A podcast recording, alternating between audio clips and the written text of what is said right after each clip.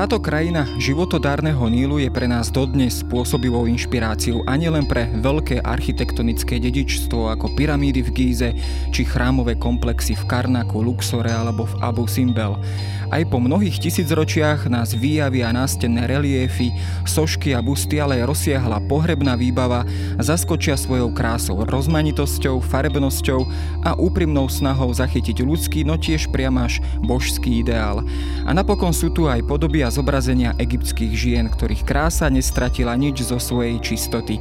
Stačí sa pozrieť na bustu kráľovnej Nefertity, manželky faraóna Achnatona a veľmi rýchlo sa nám môže stať, že podľahneme jej úhľad uhrančivemu kúzlu, rovnako silnému ako stará egyptská kliatba. Krása, s ktorou sa návštevník a milovník starého Egypta stretáva, či už priamo v tejto krajine alebo v sálach múzeí s rozsiahlým zbierkovým fondom, nie je vôbec náhodná. Práve starostlivosť o fyzickú krásu bola neoddeliteľnou súčasťou tejto starovekej civilizácie, jej každodenného života i náboženských predstav. Prečo starí egyptiania kládli taký dôraz na svoj fyzický vzhľad a prečo bolo pre nich dôležité, aby sa fyzická podoba človeka zachovala aj po jeho smrti. Práve starý Egypt so svojou víziou nesmrteľnosti a väčšného života bol témou jedného z dielov podcastu, ktoré vás za posledný rok zaujali najviac. Moje meno je Jaro Valent, som zodpovedným redaktorom časopisu Historická reví a rozprávať sa budem s Veronikou Dubcovou z Ústavu orientalistiky Slovenskej akadémie vied.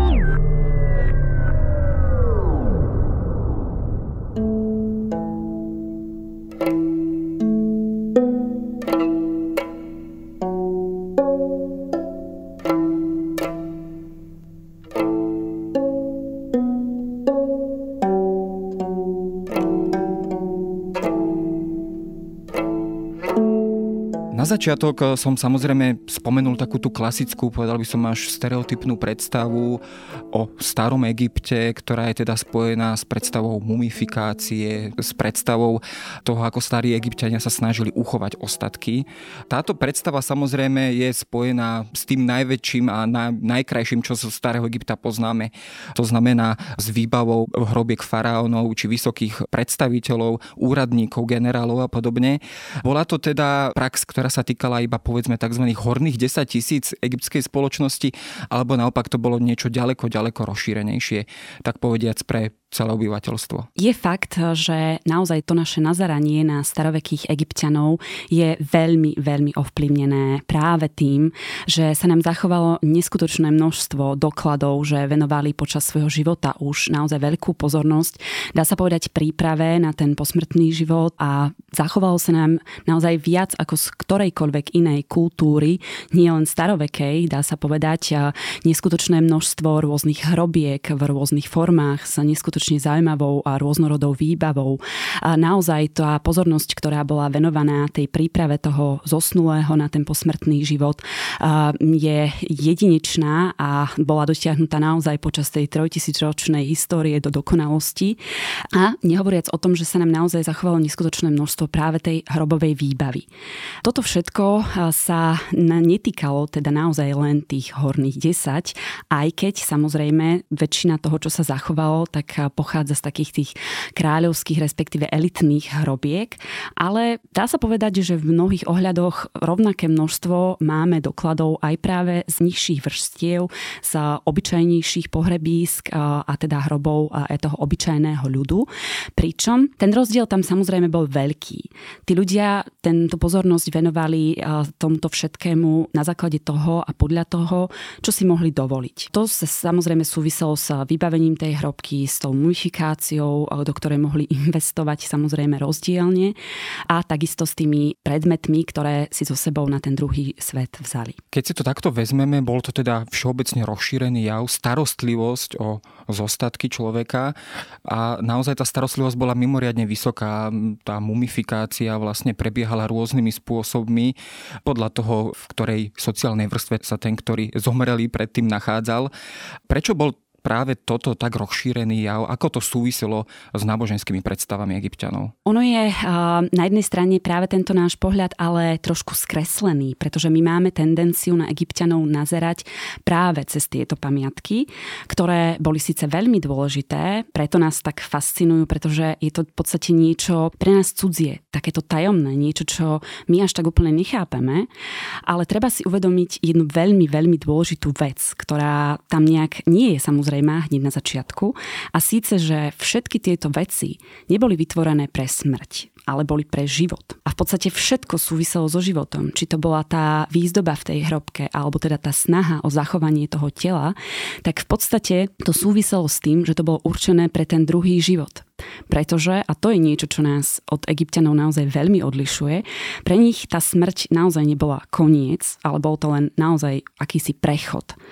A všetko, čo chystali a čo sa nejak upínali tú svoju nádej už počas toho života k čomu, tak to bolo pokračovanie toho života, ktorý poznali a ktorý naozaj milovali, ten život vlastne v tej ich krajine. Máme my takú tú klasickú predstavu európsku, možno židovsko-kresťanskú o tom teda, že duša opustí telo a potom teda po nejakom čase teda dôjde povedzme k nejakému poslednému súdu a, a, a podobne. S akou predstavou náboženskou vlastne narábali egyptiania? Mali rovnako takúto, keď to poviem, eh, dualistickú predstavu tela a duše? Pracovali s touto predstavou aj pri týchto náboženských predstavách? Áno, v podstate v, pre starovekého egyptiania tá celá bytosť človeka sa skladala z viacerých častí. Bola to na jednej stránke tá telesná stránka, eh, duša a potom ešte akoby taká tá životodárna, životná sila. Každá mala teda svoje meno a každá bola takou svojraznou samostatnou časťou.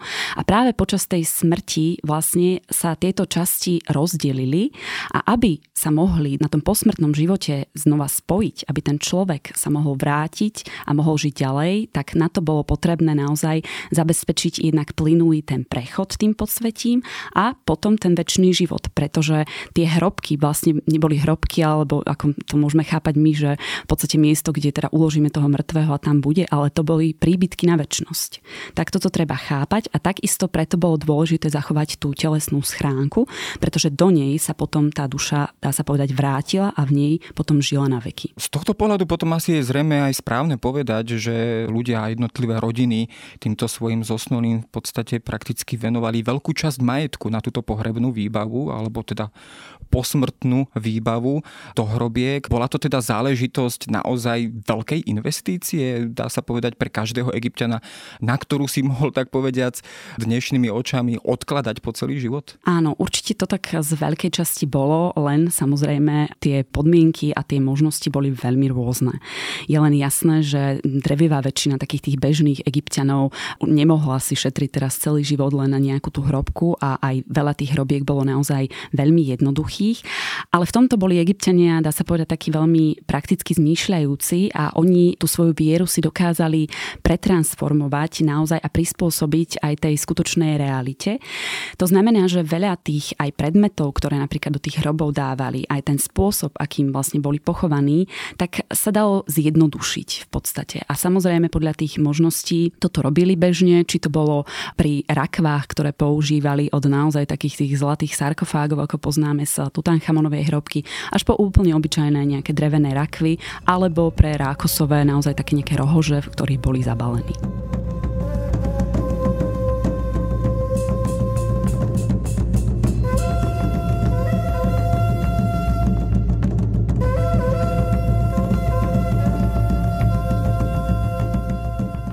Keď sa pozrieme potom na, samozrejme aj na ten každodenný život, nielen samozrejme na e, život po smrti, ktorých egyptianov čakal, nájdeme tam rovnakú starostlivosť o fyzický vzhľad, o fyzické zdravie, aj opäť s tým výhľadom teda, že zachovať telo v dobrom stave, v dobrých podmienkach je ako si dá sa povedať náboženskou povinnosťou alebo náboženským predsavzatím pre týchto ľudí. Toto je práve niečo, čo dá sa povedať istým spôsobom ostáva tak v tieni všetkých tých pyramíd a údolia kráľov a tých našich predstav, pretože naozaj tí egyptiania nevenovali túto obrovskú pozornosť len tej pohrebnej výbave a teda tej starostlivosti o zachovanie tej telesnej stránky toho mŕtvého, ale presne to isté robili počas toho života, len ten život bol samozrejme oveľa kratší.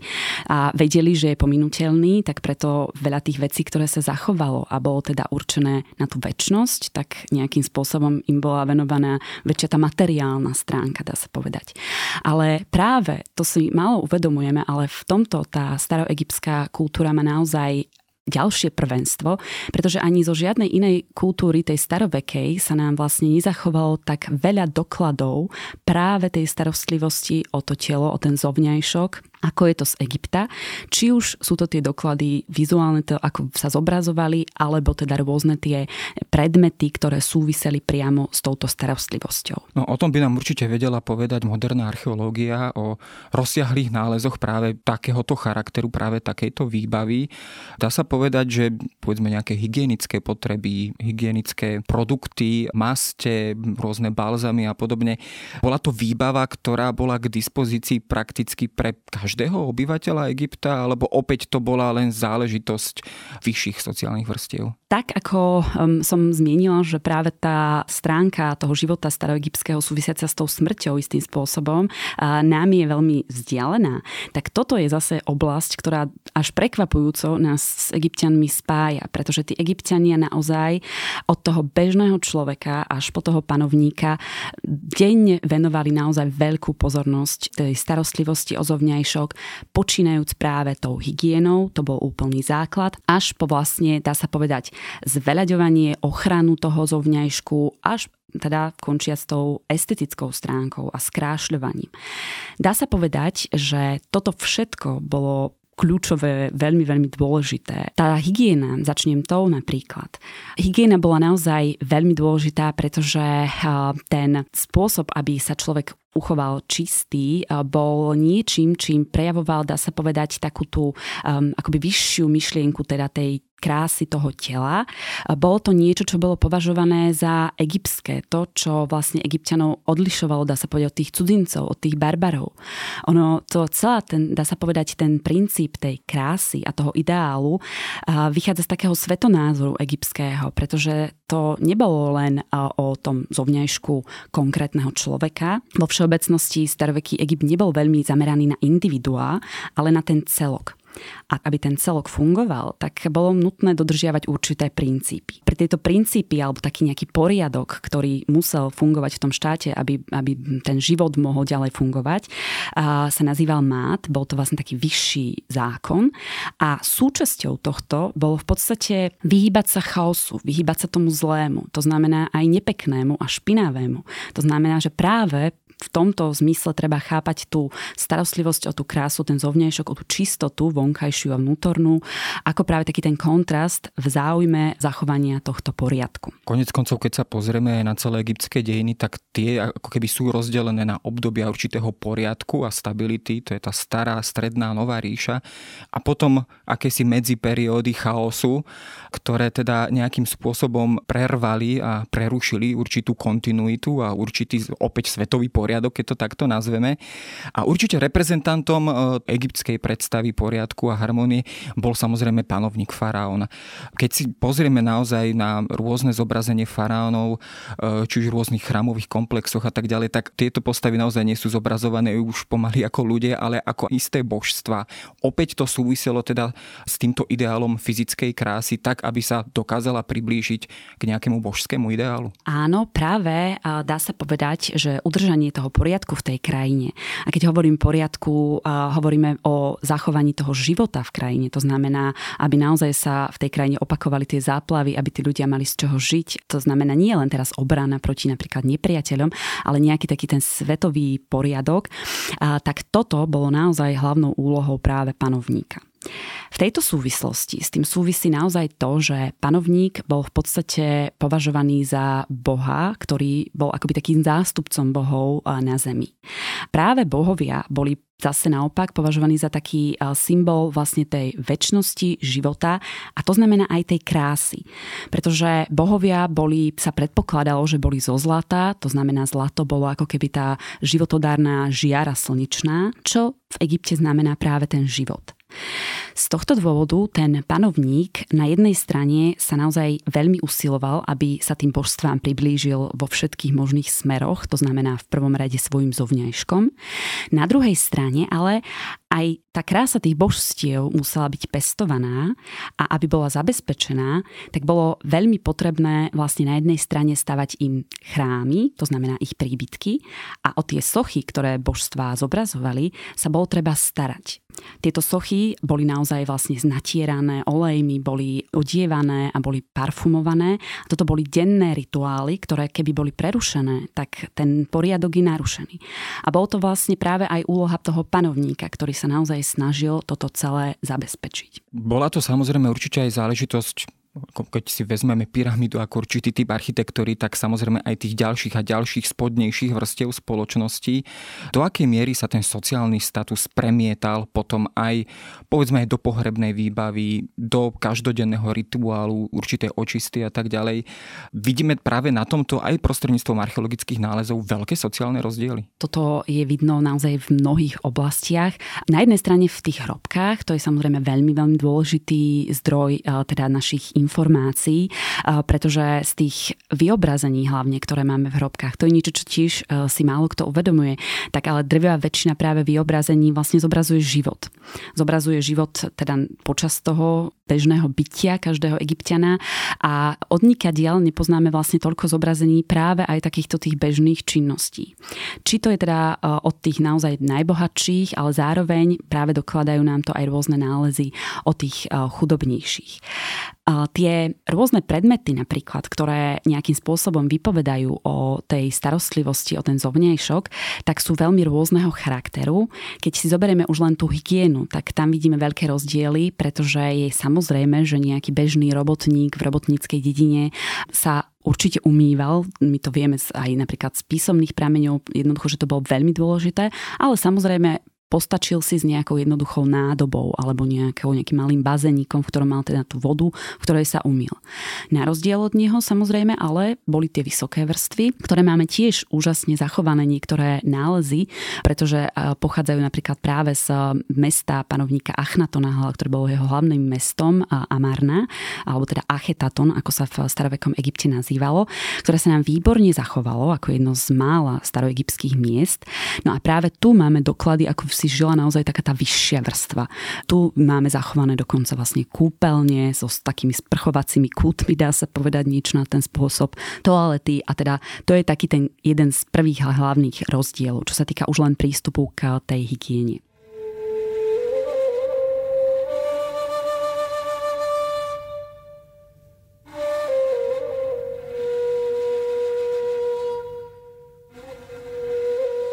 Ja som na úvod spomenul samozrejme kráľovnú Nefertiti, to je taký, dá sa povedať, ideál krásy, aj dokonca ešte po tých tisíc ročiach, aj dnes. Napriek tomu, aj z tohto tvojho rozprávania asi je jasné, že tam, pokiaľ ide o starostlivosť, o krásu, o zovňajšok, príliš asi veľký rozdiel medzi mužmi a ženami zrejme nebol, alebo bolo to naopak? Ten rozdiel naozaj nebol až taký veľký, čo sa týka množstva tej energie a teda nákladov, ktoré boli spojené s tou starostlivosťou o ten zovňajšok a za nejakou to celkovou snahou a myšlienkou, pretože takisto muži a ženy samozrejme teda sa snažili o zachovanie toho svojho zovňajšku.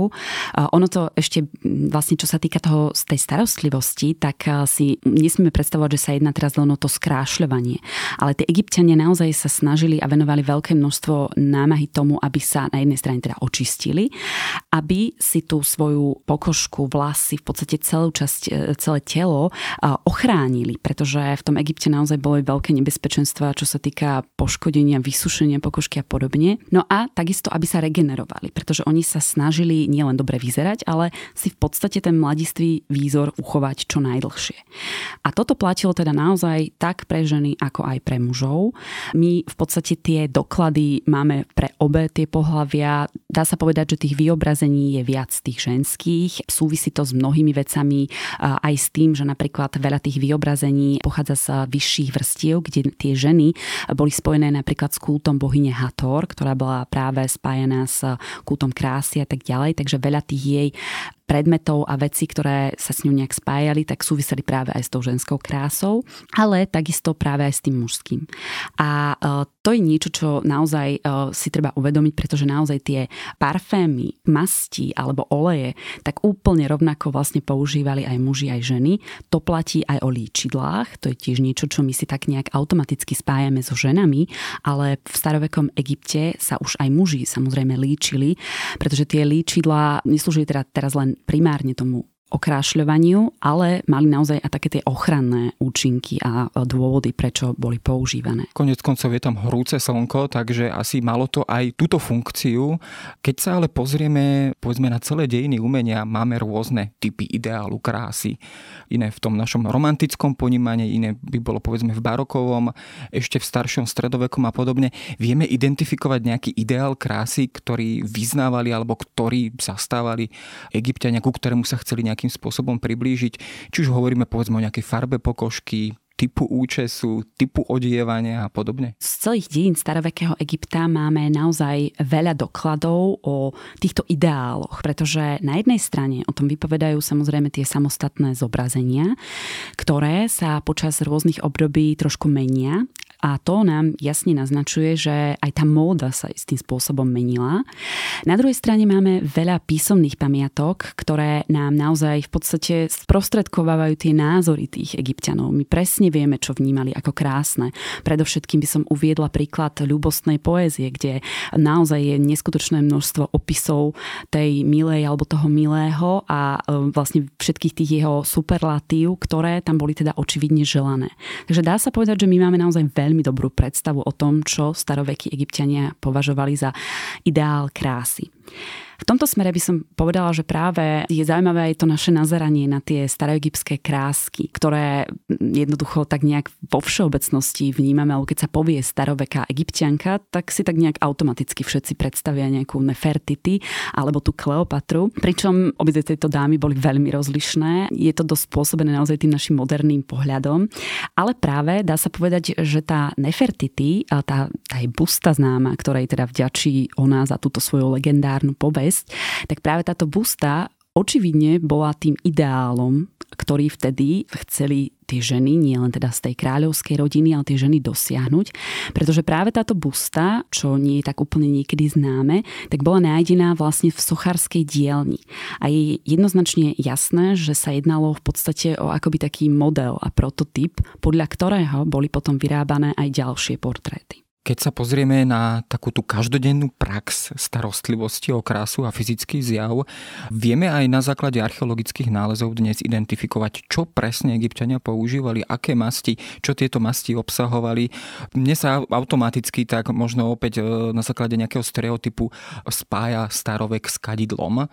Bolo povedzme kadidlo takouto súčasťou, každodennou, integrálnou súčasťou tejto starostlivosti? My máme naozaj veľké množstvo informácií o všetkých druhoch týchto prípravkov, ktoré egyptiania používali.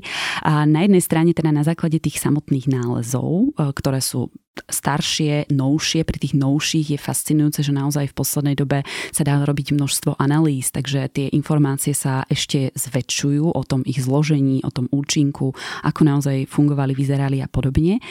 Čo sa týka tých ďalších prípravkov, konkrétne napríklad mastí alebo olejov, tak takisto na jednej strane máme teda tie zachované nálezy, na druhej veľké množstvo tých písomných pamiatok. A to je veľmi dôležité, pretože už dajme tomu starovekí autory nám naozaj veľmi detailne popísali zloženie a v podstate spôsob prípravy, či to boli tie masti, oleje alebo teda parfémy.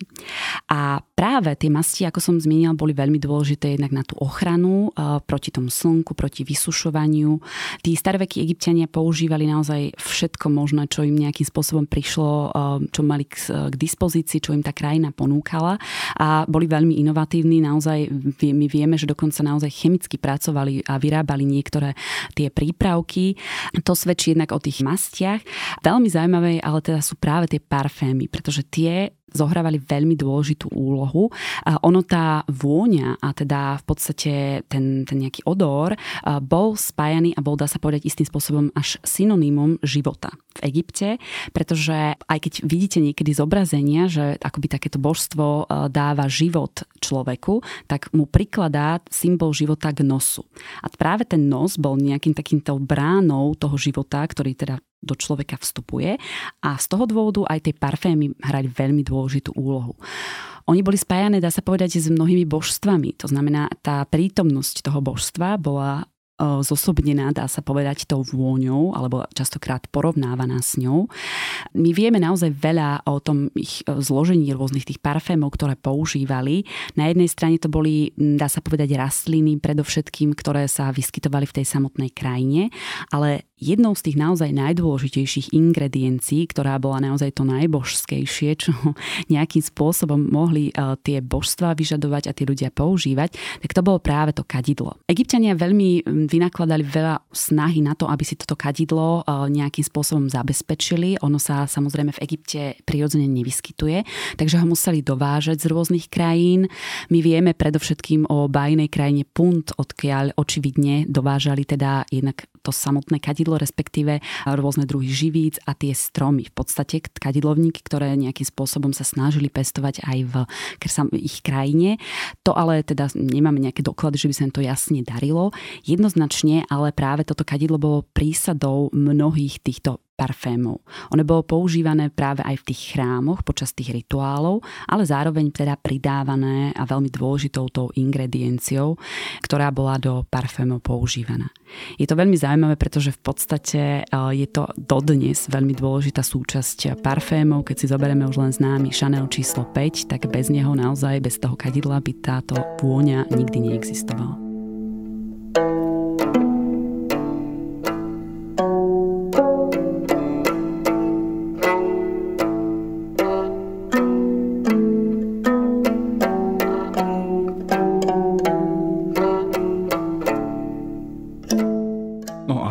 Zrejme aj e, na základe tohto je možné povedať, že či už rôzne balzamy, masti a podobne boli vzácnou surovinou a platidlom možno v istom zmysle.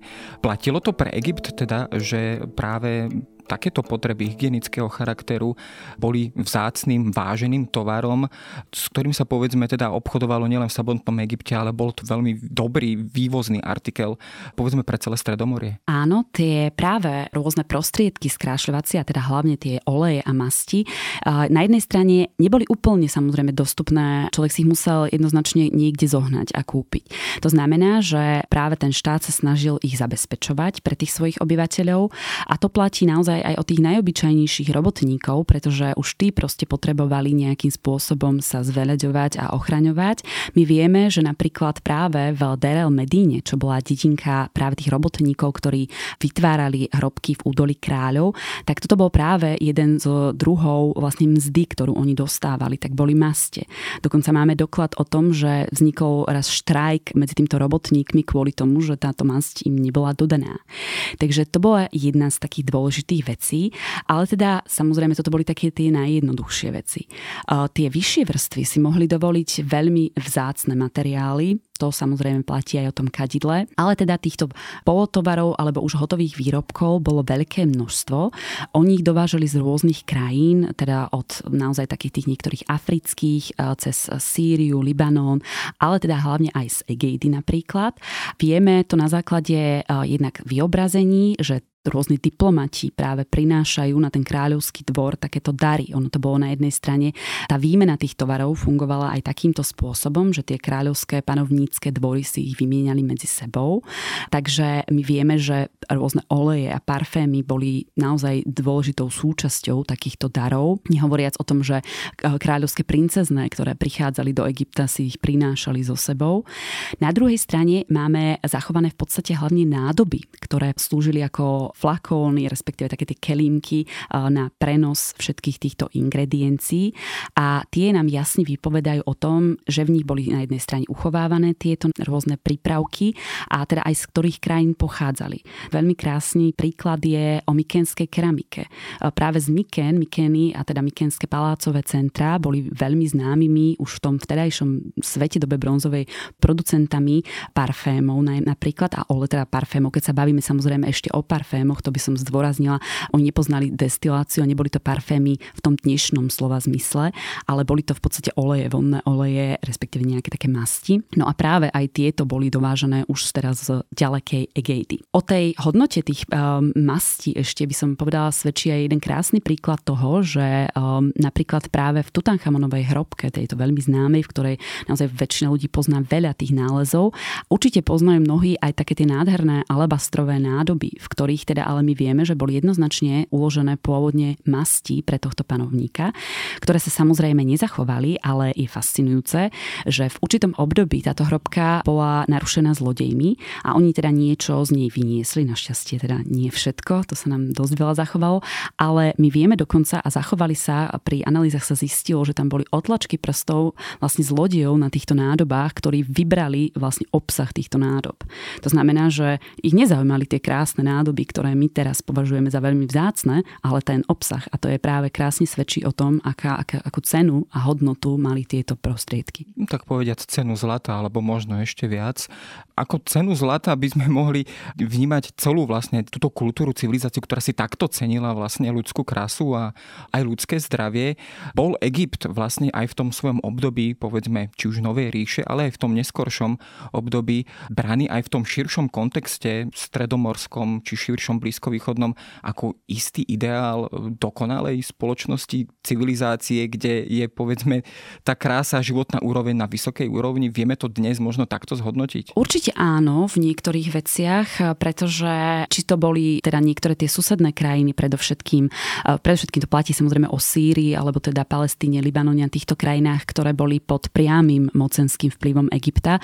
Tam boli naozaj v podstate dá sa povedať ten životný štýl doslova preberaný od tých egyptianov, aj ten ideál krásy, aj mnohé tieto veci to vidíme nádherne na naozaj prvkoch, ktoré prenikali do spôsobu zobrazovania tamojších žien, ale teda aj mužov samozrejme, od teda tej úpravy hlavy, teda účesov, cez naozaj odievanie a Nehovoriac teda o rôznych tých prípravkov, ktoré boli naozaj distribuované, dá sa povedať, po celom tom stredomorí.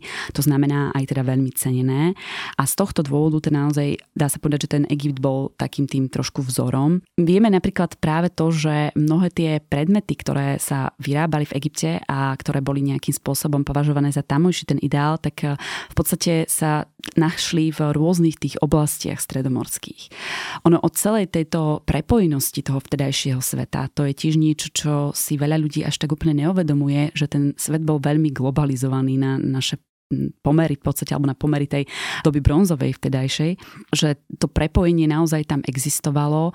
Oni veľmi dobre vedeli a poznali veľa vecí, už aj napríklad v tej Egejde, alebo teda v tej Sýrii, ako to v tom Egypte vyzerá a funguje a čo tam teda je nejaký ten ideál. A veľa vecí naozaj vieme, že očividne bolo inšpirované odtiaľ. To môže platiť práve napríklad o takom tom ideále krásy práve napríklad v tej Minaminoskej Kréte alebo v tom Mykenskom Grécku, kde takisto máme vlastne, ako by sa dalo povedať, taký ten ideál krásnej bielej pokožky, ktorá je e, symbolom takej tej vyššej vrstvy niečoho teda toho krásneho, mladého a väčšného, až po teda naozaj tú úpravu tých vlasov a líčenie a podobne. Konec koncov gravitačná sila egyptskej kultúry, egyptskej civilizácie Pôsobila aj na mnohých historikov ako Herodotos, ktorí teda veľmi tiež pekne obšírne rozprávali a písali o Egypte. To je ale samozrejme už námed na nejakú ďalšiu diskusiu, o ktorej by sme sa vedeli rozprávať povedzme aj o politickom živote v starom Egypte. To si ale dáme niekedy na budúce. Dnes som sa rozprával s Veronikou Dubcovou. Ďakujem za rozhovor.